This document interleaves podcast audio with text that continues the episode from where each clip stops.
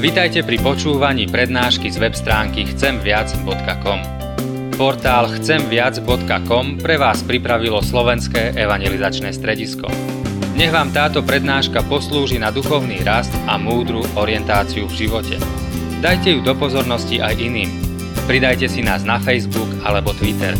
Chcemviac.com Viac ako dáva tento svet.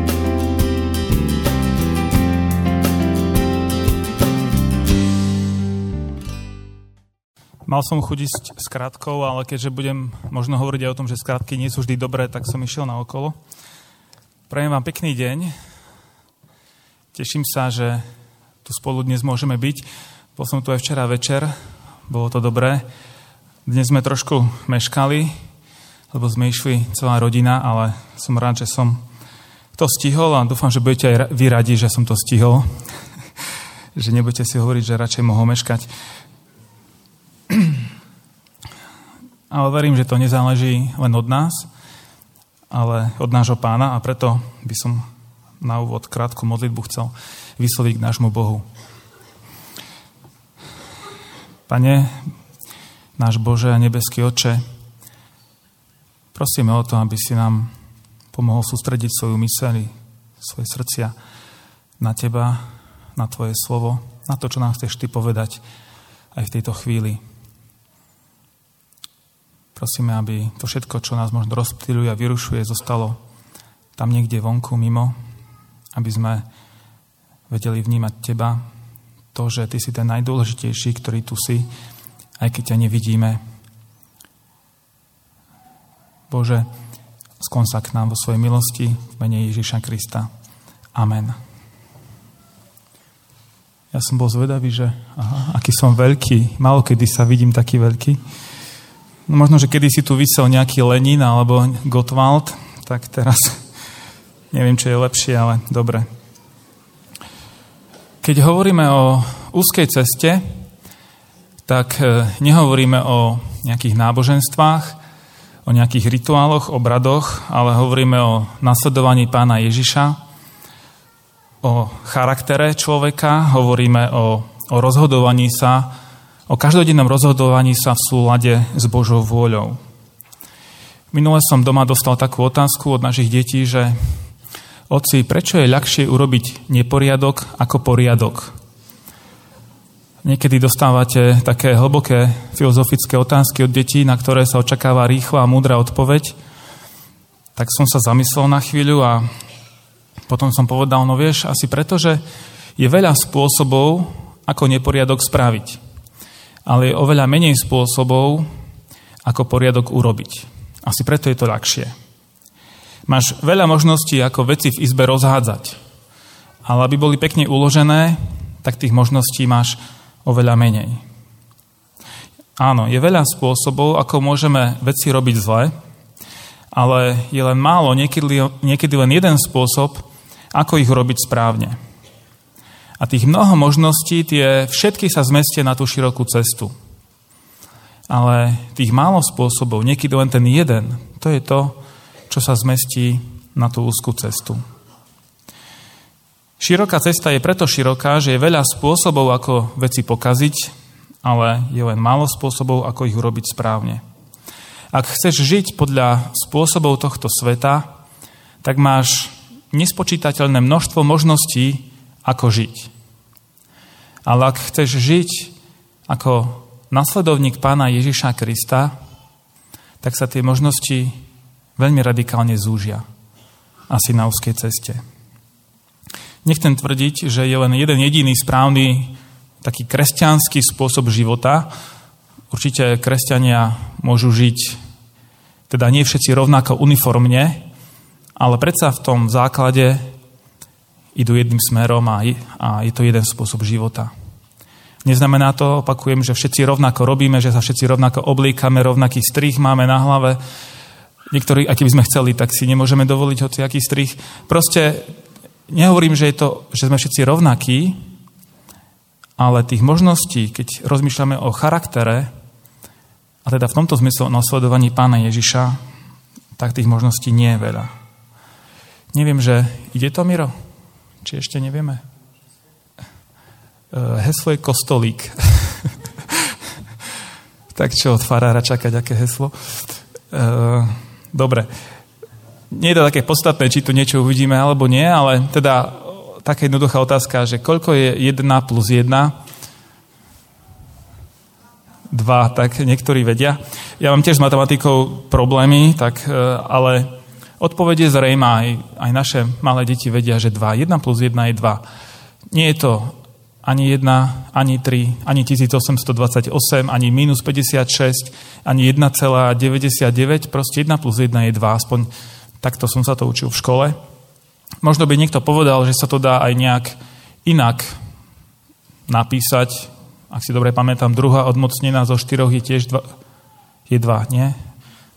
Toto mi robil najväčší problém, ak toto skúsim tu povedať, také matematické úlohy. Čiže možno, že je viacero spôsobov, ale 1 plus 1 je, je 2.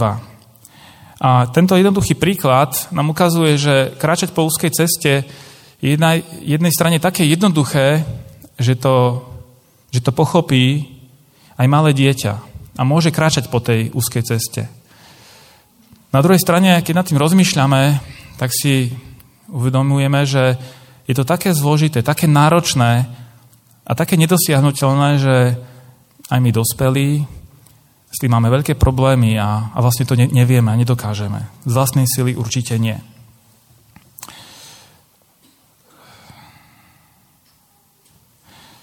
takým zaujímavým podnetom na zamyslenie, že prečo je to také náročné kráčať úzkou cestou, je jeden pokus, ktorý robili svojho času psychológovia.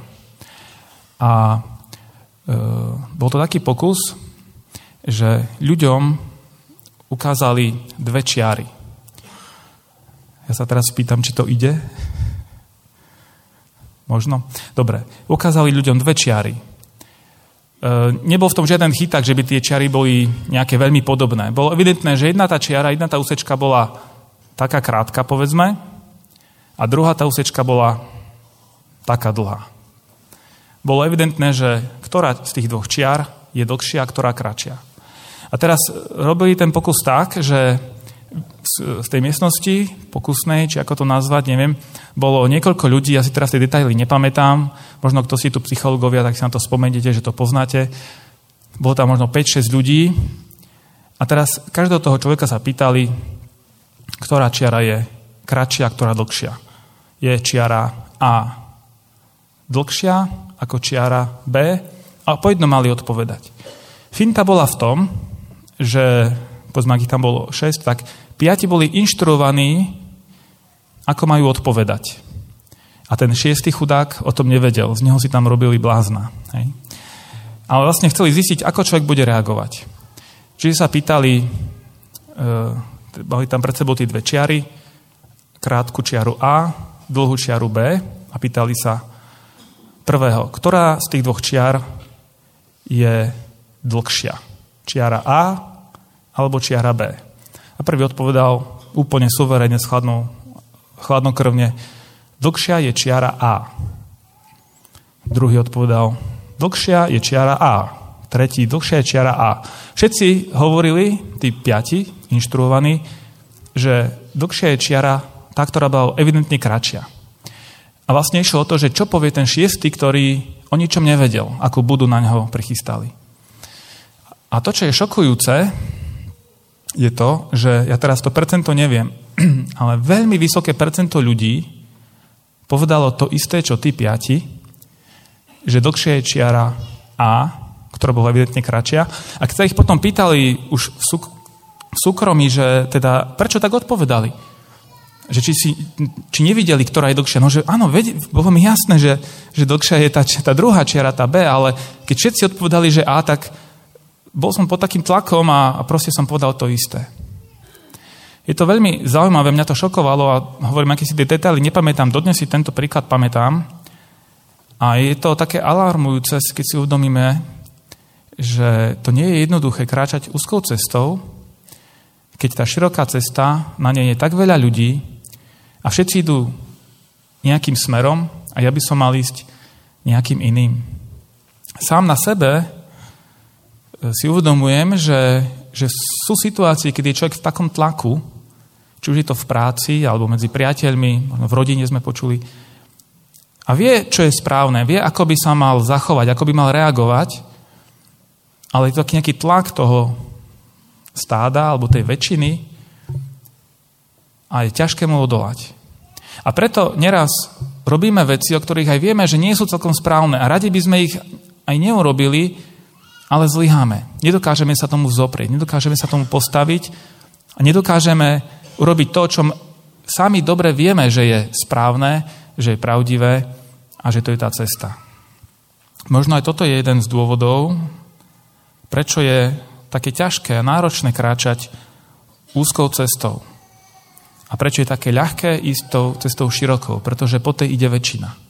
A netreba sa veľmi rozmýš- zamýšľať nad tým, netreba vybočovať z radu, človek jednoducho ide s davom.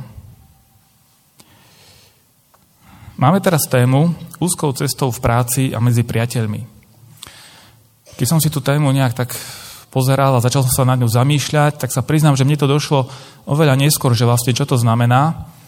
A už bolo neskoro hovoriť Slavovi, že vieš čo, tak ja radšej nejakú inú tému. Lebo som si tak uvedomil, že no čo ja vám tu budem o tom rozprávať, čo to znamená kráčať úzkou cestou v práci a medzi priateľmi. Ja som pracujem v súčasnosti ako farár a teda uvedomujem si určitý aj handicap, že ako sa na to môžete pozerať, ste v inej práci, ktorí pracujete, niektorí ste už v dôchodku, už tú, ten, tú aktívnu zamestnaneckú činnosť, pracovnú činnosť máte za sebou. Čo ja viem o vašich problémoch, o vašich konfliktoch, o tej náročnosti vášho, poďme toho pracovného života, čo viem o vašich kolegoch, možno o tých priateľoch, alebo tých ľudí, o tých ľuďoch, s ktorými sa stretávate, o tých tlakoch, v ktorých sa nachádzate. A na jednej strane poviem, že áno, máte pravdu, možno o tom neviem dosť veľa.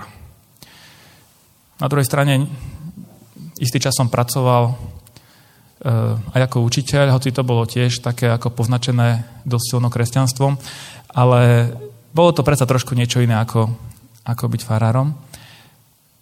Mám aj nejaké trochu iné nejaké životné skúsenosti, ale určite neviem si predstaviť do detailov tú problematiku váš, pardon, vášho života, vašej práce a tých rôznych situácií, tlakov, v ktorých sa nachádzate.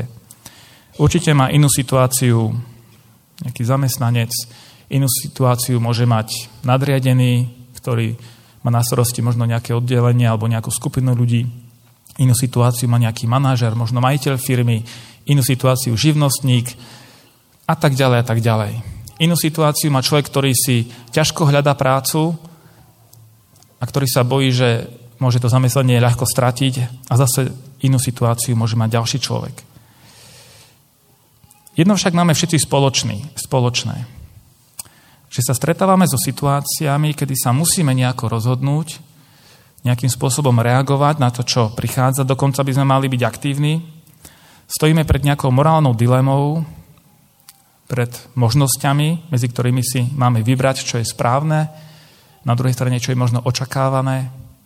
A takéto tlaky, takéto situácie má každý z nás. Aj ja ich mám vo, vo svojej práci, vo som zamestnaní, teraz to tak poviem. Tiež očakávania alebo tlaky od nadriadených, od kolegov, od ľudí, ktorým akože slúžim, od tých, ktorí sú mimo cirkvi, čiže ktorým akože neslúžim a tak ďalej. Očakávania v rodine, od detí, od manželky, od priateľov, známych. Každý z nás čelí týmto dilemám, rozhodnutiam a tlakom. Aj keď tie možno detaily a tie podrobnosti sú rôzne.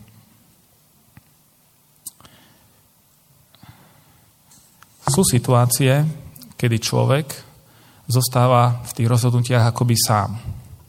Musí sa sám za seba rozhodnúť.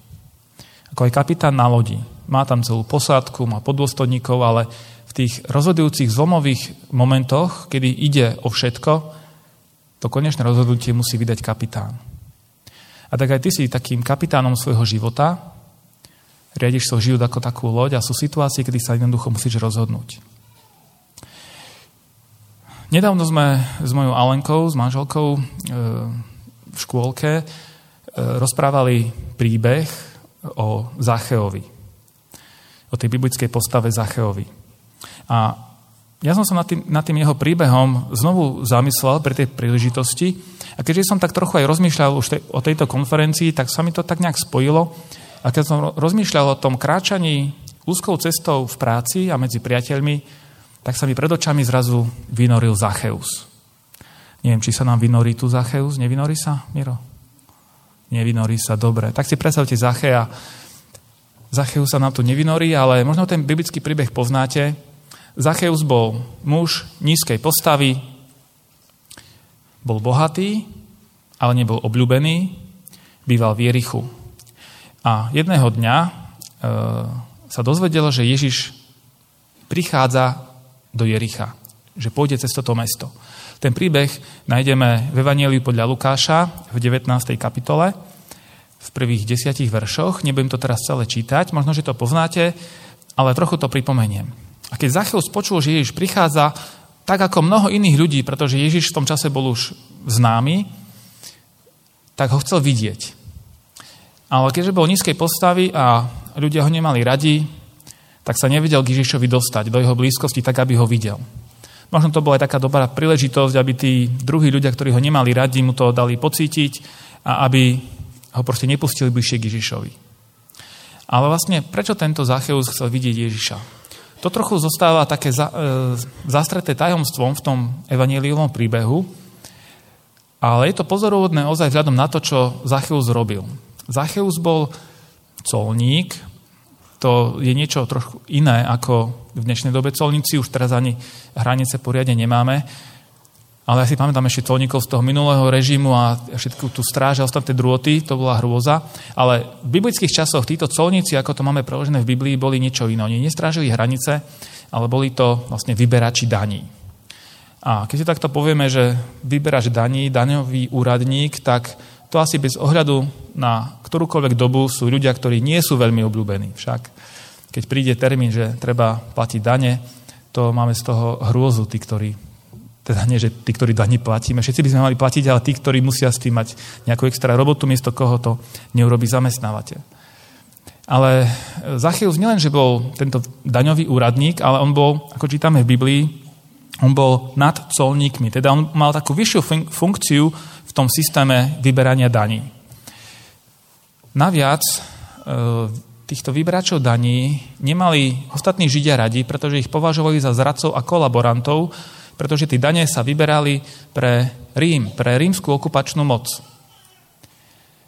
A preto vyberači daní, títo colníci, publikáni, boli považovaní za ľudí, ktorí sú vylúčení z Božieho ľudu, ktorí sú veľkí hriešnici, pretože zradili nielen svoj národ, ale aj vieru. A vzhľadom na to, ako ten systém fungoval, tak to boli ľudia, ktorí sa obohacovali e, na druhých.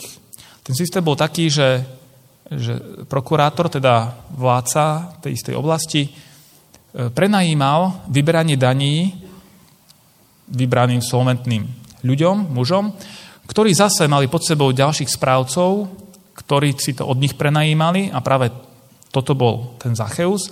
A oni mali pod sebou ďalších úradníkov, ktorí už konkrétne tie peniaze vyberali. A keďže to išiel taký viac e, vrstvový systém, alebo štátny aparát tých úradníkov, tak e, tam bol veľký priestor pre korupciu a pre vydieranie.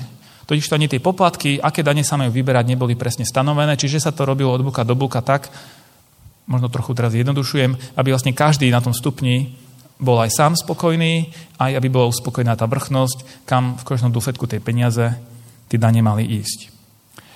Čiže Zachelus bol bohatý, mal postavenie, ale nebol obľúbený.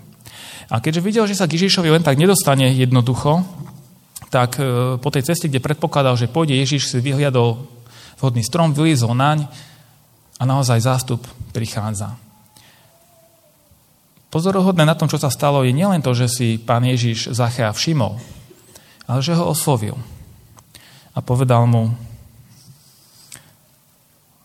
Zacheus, zídi dole, dnes musím byť tvojim hosťom. Dnes budem hosťom v tvojom dome. Zachea to potešilo a Ježiša prijal do svojho domu. Avšak reakcia ostatných ľudí bola taká, že sa pohoršili. Veľmi, veľmi sa nahnevali. A čudovali sa, ako môže ísť Ježíš si sadnúť do domu hriešného človeka. Nebudem toto teraz rozoberať, o tom by sa dalo veľa rozprávať, ale vrchom toho príbehu je situácia, kedy Zacheus, ja to prečítam, kedy Zacheus vstal a povedal pánovi, pánovi Ježišovi. Aj hľa, pane, polovicu majetku dávam chudobným a ak som niekoho oklamal v niečom, vraciam to štvornásobne. Keď toto počujem, tak si vždy tak poviem, že och, takéhoto cirkevníka mať v cirkvi, to by bolo fajn. Taký bohatý, že a štedrý, človek, ktorý môže z polovice majetku teda rozdá, z tej druhej polovice dokáže ešte štvornásobne odškodniť tých, ktorých okradol. To musí byť bohatý človek. Mať takého, keď sa obráti samozrejme ako Zacheus, to by bolo, to by bolo super. Ale to, o čo ide, neviem, či ste sa na to niekedy pozreli, je to, že Zacheus v tejto chvíli vlastne vykročil na úzku cestu. A my to niekedy tak berieme to jeho rozhodnutie tak nejak izolovane, že oh, tak ako obrátil sa k Bohu, urobil veľké rozhodnutie, ako keby išlo len o tej peniaze. Že rozdal polovicu majetku chudobným a odškodnil, napravil krivdy, ktoré popáchal. Ale tu nešlo len o peniaze. Toto nebola len nejaká finančná záležitosť. To nebolo rozhodnutie alebo obrátenie, ktoré ohrozilo len jeho konto v banke. To bolo rozhodnutie, ktoré malo veľké dôsledky aj pre jeho prácu a pre jeho spoločenské postavenie, pre jeho vzťahy s ľuďmi. Žiaľ, nevieme, nevieme, Biblia nám viac nehovorí o tom, že ako to pokračovalo v jeho živote. A ako sa vyrovnal s tými ďalšími konfliktami a zápasmi, v ktorých sa ocitol vďaka tomuto zásadnému rozhodnutiu. Ale tento príbeh je veľmi užitočný v tom, že si môžeme uvedomiť, že takéto situácie, takéto rozhodnutia sú v živote a že tieto rozhodnutia majú svoje dôsledky. A pretože tie dôsledky nie sú veľmi pohodlné a ľahké, tak je také ťažké kráčať tou úzkou cestou. Zacheus dovtedy kráčal cestou širokou. On kradol. No, prepačte, možno by sme povedali, že len naplno využil svoje postavenie a možnosti, ktoré mu boli ponúknuté. Zacheus možno aj korumpoval, prepačte, on len udržiaval dobré vzťahy s partnermi a s nadriadenými. Zacheus možno aj uplácal, lebo záujem o to, aby mohli vyberať dane rôzni ľudia. Ale nie, on len prejavoval pozornosť tam, kde to bolo potrebné. Zacheus zrejme aj vydieral, no možno nie tak celkom, on len horlivo uplatňoval daňový zákon. Viete, na všetky tieto dilemy, morálne dilemy, ktoré máme v práci a v živote, môžeme ich pomenovať tak, ako to je, alebo môžeme nájsť formuláciu, ktorá je akceptovateľná pre druhých aj pre nás samých a ktorou upokojíme svoje svedomie.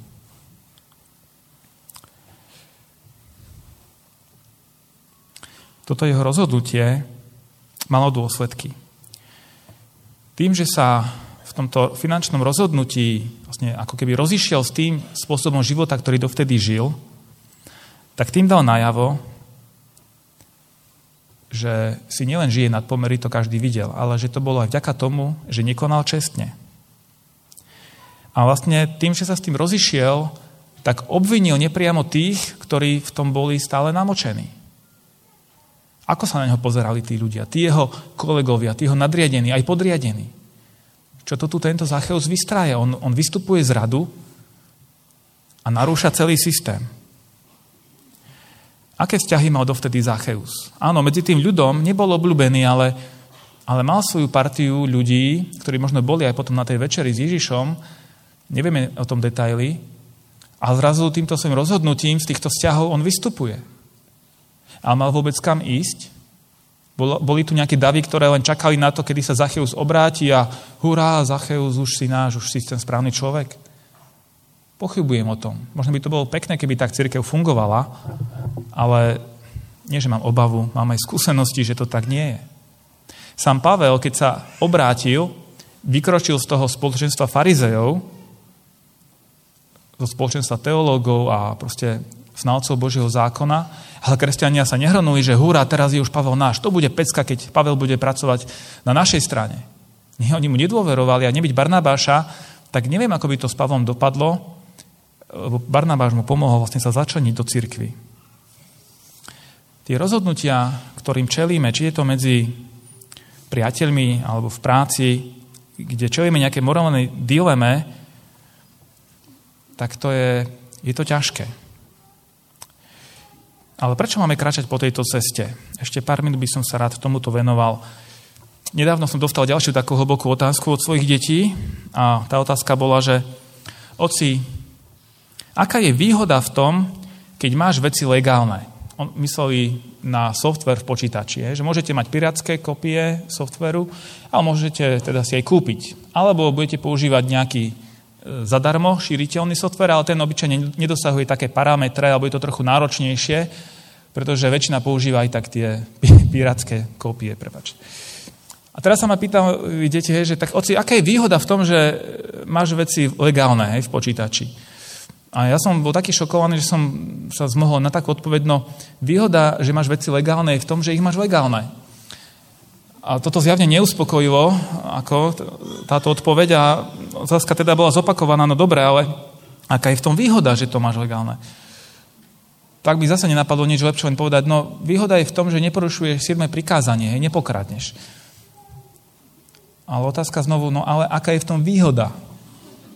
A vtedy som pochopil, že vlastne čo za tým je, ako my rozmýšľame ľudia. Hej? Očakávame, že naše rozhodnutia nám prinesú nejakú úľavu, nejakú výhodu. Že keď sa rozhodneme, že to nebude horšie a ťažšie a náročnejšie, ale že to bude ľahšie, lepšie, bezpečnejšie, istejšie.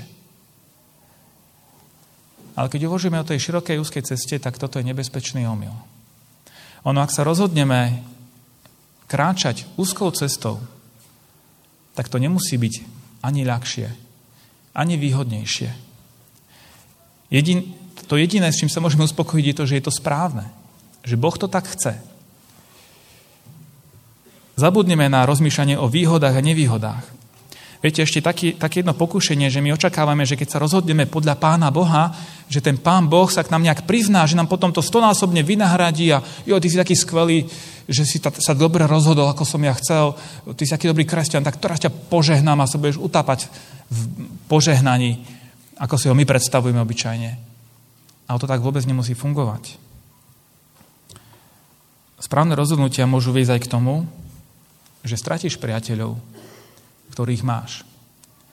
Správne rozhodnutia môžu viesť k tomu, že kolegovia ti dajú najavo, že sa nepáči, ako si sa rozhodol. Môže to mať dôsledky také, že stratíš prácu. Čo vedel Zacheus zrobiť, okrem vyberania daní? V tom systéme sa zrejme vedel pohybovať veľmi dobre, vzhľadom na to postavenie, ktoré mal, vzhľadom na to bohatstvo, ktoré získal je dosť možné, je to možno špekulácia, ale viem si predstaviť, že časom z toho systému musel vystúpiť, že musel zmeniť prácu, možno začať úplne od začiatku. A to nie je jednoduché. Keď uvažujeme o chodení úzkou cestou, viete, je to jednoduché tu v tejto sále, keď sa spýtam, ktorá z tých úsečiek je dlhšia kratšia, všetci vieme, ktorá je tá správna a je jednoduché zdvihnúť ruku. Ale keď vyjdeme von, a zrazu všetci povedia, alebo väčšina povie na tú inú, aké je to ťažké pomenovať veci tak, ako naozaj sú. A všetko to má svoje dôsledky. Je výhodou čisté svedomie, pokoj v duši, ale sú aj nevýhody. A o tom treba tiež povedať. Sú len dve cesty, široká a úzka. Prichádzam k záveru. Často sa to kreslí tak, tie dve cesty, že tu je nejaká široká cesta, na konci sú pekelné plamene a potom taká uzučka z tej kryžovatky sa odvíja a tam je nebeská krása. Ten obraz veľmi dobre ukazuje, že ten koniec tých ciest nie je ten istý. Že je veľmi rozdielný. Jedna cesta, tá široká, vedie do zahynutia a tá úzka vedie k nášmu pánovi do neba. Lenže ono je to problém v tom, že tu na Zemi tie dve cesty nie sú takto od seba, že raz sa rozhodnem a potom sa už vzdialujeme od seba a už tá široká cesta ma nemusí zaujímať a ja si kráčam po tej úzkej a možno je to ťažké, možno je to do kopca, možno sa potím, možno idem pomaly, možno si musím častejšie oddychnúť, ale som na tej úzkej ceste bezpečne. V skutočnosti je to tak, že ako keby tá, tá široká cesta a tá uzučka, neviem, si to viete predstaviť, sa tak kľukatí niekde pomedzi na tej širokej ceste. A ja tu na zemi sa dennodenne stretávam znovu s tými, s tými pokušeniami, s tými ťažkými rozhodnutiami a je každý deň možno tisíc spôsobov alebo možností, ako vykročiť z tej úzkej cesty. Možno ak si chcem zvojiť skratku medzi tými dvomi zákrutami, ale môže sa stať, že tú úzkú cestu už nenájdem. Áno, ten koniec je odlišný a tam niekde na konci, tam je Kristus, ktorý nás, ktorý posúdi život každého z nás a ten, ten koniec je, tam sa to rozdelí. Ale tu na, zem, na zemi sme na dvoch cestách a predsa ako keby sme boli stále na tej istej, len tá úzka cesta sú také serpentiny na tej širokej. Neviem, či to viete predstaviť, ale keď som si toto uvedomil, som si uvedomil, že prečo je to vlastne také ťažké. To, čo mne pomáha pri takýchto ťažkých rozhodnutiach, a nehovoril som tu žiadnej konkrétnosti, ale, ale keď o tom hovorím, mám na mysli niektoré naozaj také nie ľahké rozhodnutia, ktoré boli pre mňa nie ľahké, tak to, čo mi pomáha v tých rozhodnutiach, je týchto niekoľko vecí, ktoré chcem povedať na záver. Tá prvá vec je uvedomiť si, čo je na konci. Ten konečný bod. Aký je konečný cieľ? Kam vlastne smerujem? Ďalšia vec, si kladiem otázku, či dokážem žiť s tým rozhodnutím, ktoré urobím. Dokážem sám so sebou žiť, keď sa rozhodnem tak alebo onak. A keďže som aj manžel a otec štyroch detí, tak si kladiem aj tú otázku, akože keď sa takto rozhodnem, môžem sa pozrieť do očí svojej manželke? Môžem sa pozrieť do očí svojim deťom? Možno teraz ich viem oblafnúť v niektorých veciach, sú ešte menšie, ale oni pozorujú môj život a raz mi možno dajú otázku, prečo si sa vtedy rozhodol takto a takto. Chcem žiť tak, aby som sa im vedel pozerať do očí v každej situácii. Viete, ja vám tu môžem rozprávať pekné veci o širokej a úzkej ceste, ale tie deti vidia môj život a vidia, ako cestou kráčam, nielen to, o akej ceste hovorím. A posledná vec, ktorú chcem povedať, je, že chcem žiť tak, chcel by som žiť tak, aby som sa mohol do očí pozrieť aj pánovi Ježišovi. Peter bol na takej kryžovatke, keď na ňu ukázali prstom, že patrí k Ježišovi a on sa Ježiša zaprel. Ale nezostal v tom bode. Ale potom, keď sa znovu stretli s pánom Ježišom po vzkriesení, tak sa ho on pýtal, teda Ježiš Petra, miluješ ma, Peter? A to je tá otázka, ktorá mi tiež pomáha si správne odpovedať. Neuvažujme v takom systéme nejakých zákazov a príkazov. Toto je správne, toto je nesprávne a teraz ako v tom prekľúčkovať. Skúsme sa spýtať za tým všetkým. Milujem ťa, pane? Počuli sme tu už dnes a verím, že budeme ešte počuť o tej Kristovej láske voči nám. Milujem ja aj tohto Ježiša? Aby mi to stalo za to, sa rozhodnúť tak alebo onak. Nech vás Pán Boh požehná po tej ceste, na tej úzkej ceste, ktorou chcete kráčať. Amen. Skloňme sa teraz a chcem sa krátko modliť, ale chcem dať šancu aj vám sa modliť tým spôsobom, že buďme chvíľku potichu. Napočítam možno do 20, vypočítať nemusíte. A v tej chvíľke ticha, ak Pán Boh k vám hovorí, tak sa modlite a urobte ho ten jeden maličký krôčik v tej modlitbe pred Pánom Bohom. Vykročenie do tej úzkej cesty. Návrat k nej. Zotrvanie na nej, ak čelíš ťažké otázky a dileme v živote. Že skloňme sa a potom po tej chvíľke ticha ja sa ešte pomodlím.